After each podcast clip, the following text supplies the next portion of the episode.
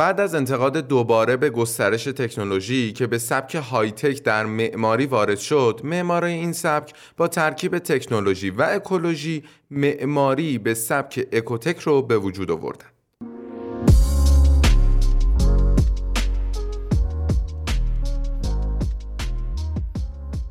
سلام. امیدوارم که حالتون خوب باشه. من بزرگمهرم از گروه و استودیوی Timeless Room. تو این قسمت از تاریخ معماری بعد از آشنایی با سبک high-tech توی قسمت قبل اول می‌خوایم با نقد هایی که به این سبک شده آشنا بشیم و بعدش ببینیم که چطور از دل معماری های تک معماری اکوتک به وجود اومد.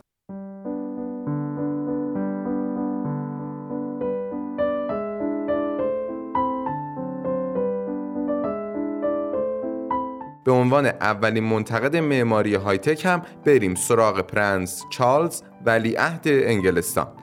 کسی که معتقد بود تکنولوژی نمی‌تونه قایت و هدف معماری باشه. به علاوه اینکه در حال حاضر تکنولوژی مدرن شرایط زیستی کره زمین رو به خطر انداخته. پرنس چارلز همینطور به حفظ زیست بوم کره زمین تاکید می‌کرد و بیشتر به معماری انسان مدار پست مدرن علاقه نشون می‌داد. بعد از ولیعهد انگلستان گروه های طرفدار محیط زیست مثل احزاب سبز تو اروپا به معماری هایتک انتقاد کردند. و معتقد بودند که انسان با اتکای بیش از حد به تکنولوژی زیست بوم کره زمین رو در معرض نابودی قرار داده و اگه تعادل شکننده زیستی موجود در کره زمین به هم بخوره بازگشت به شرایط زیستی مناسب امری دشوار و شاید حتی نشدنیه. همین اعتراضات و انتقادات گسترده هم از عواست دهه 80 باعث تغییر نگرش در بینش فکری و کارای طراحی معمارا شد. معماری های تک در برابر این انتقادات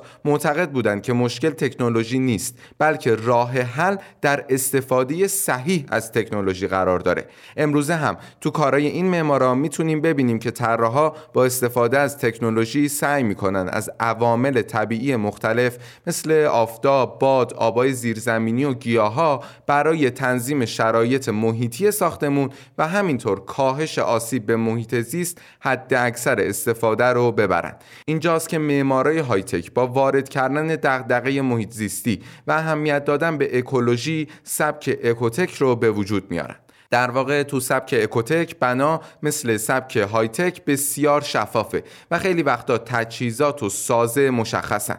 با این تفاوت که این تجهیزات مثل دودکش هوا آینه های منعکس کننده پوسته های هوشمند پله های شیشه ای و تبادل کننده های حرارتی همه و همه در خدمت اکولوژی قرار می گیرن تا تکنولوژی برای حفظ انرژی و تولید اون به کمک بنا بیاد تا آسیب کمتری به منابع طبیعی و زیست بوم کره زمین وارد بشه.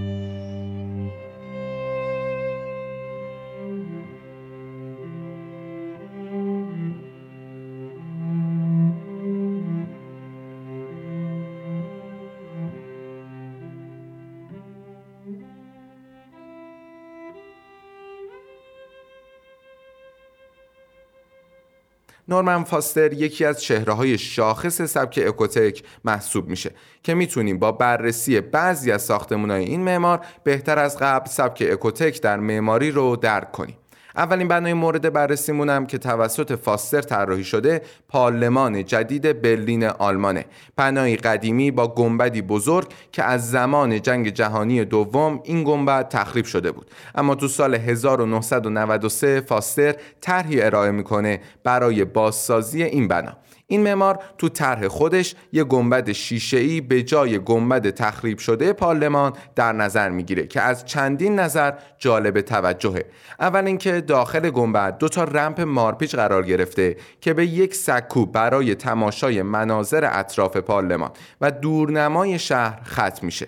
همینطور مردم به صورت نمادین بالای سر نماینده های داخل پارلمان و بالاتر از اونا قرار می گیرن که می‌تونه نشون دهنده قدرت مردم و تسلط اونا به نماینده های انتخابیشون باشه.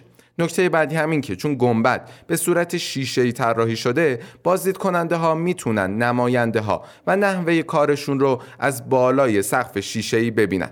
توی شب هم زیر گنبد به کمک یه سری نورافکن روشن میشه و به شکل یک گنبد نورانی و شفاف در میاد که نمادی از قدرت و توانایی پروسه دموکراتیک تو آلمان فدراله. از نظر اقلیمی هم تو تابستون تهویه طبیعی تالار نماینده ها از طریق باز کردن دریچه بالای گنبد شیشه ای صورت می‌گیره و تو زمستون هم هوای گرم زیر گنبد شیشه ای بازیافت و مجددا استفاده میشه. جالبه بدونید یه سری آینه وسط گنبد قرار گرفته که روشنایی طبیعی رو به همراه تصویر مردم بازدید کننده به داخل تالار نماینده ها منعکس می‌کنه.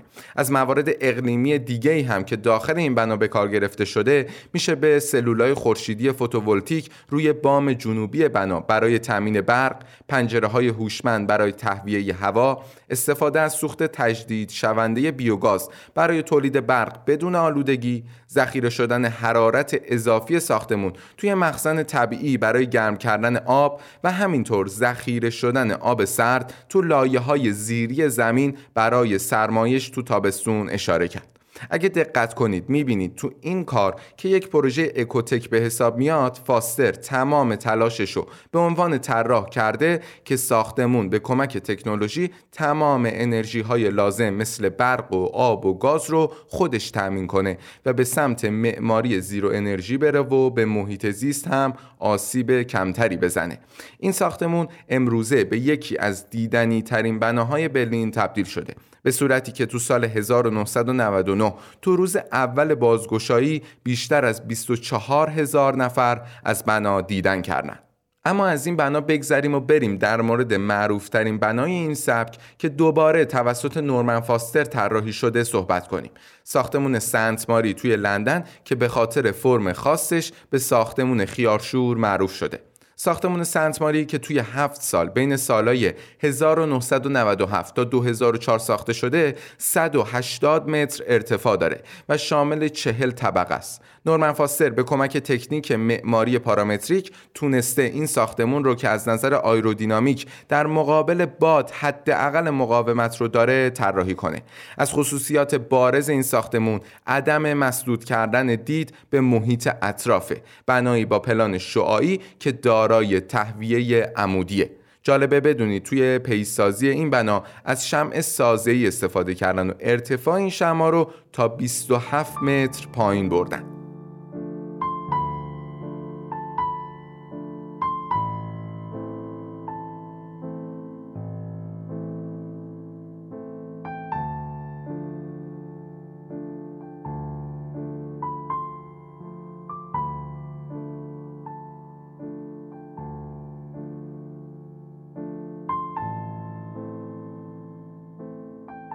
خیلی ممنون از وقتی که برای شنیدن این قسمت از تاریخ معماری گذاشتین.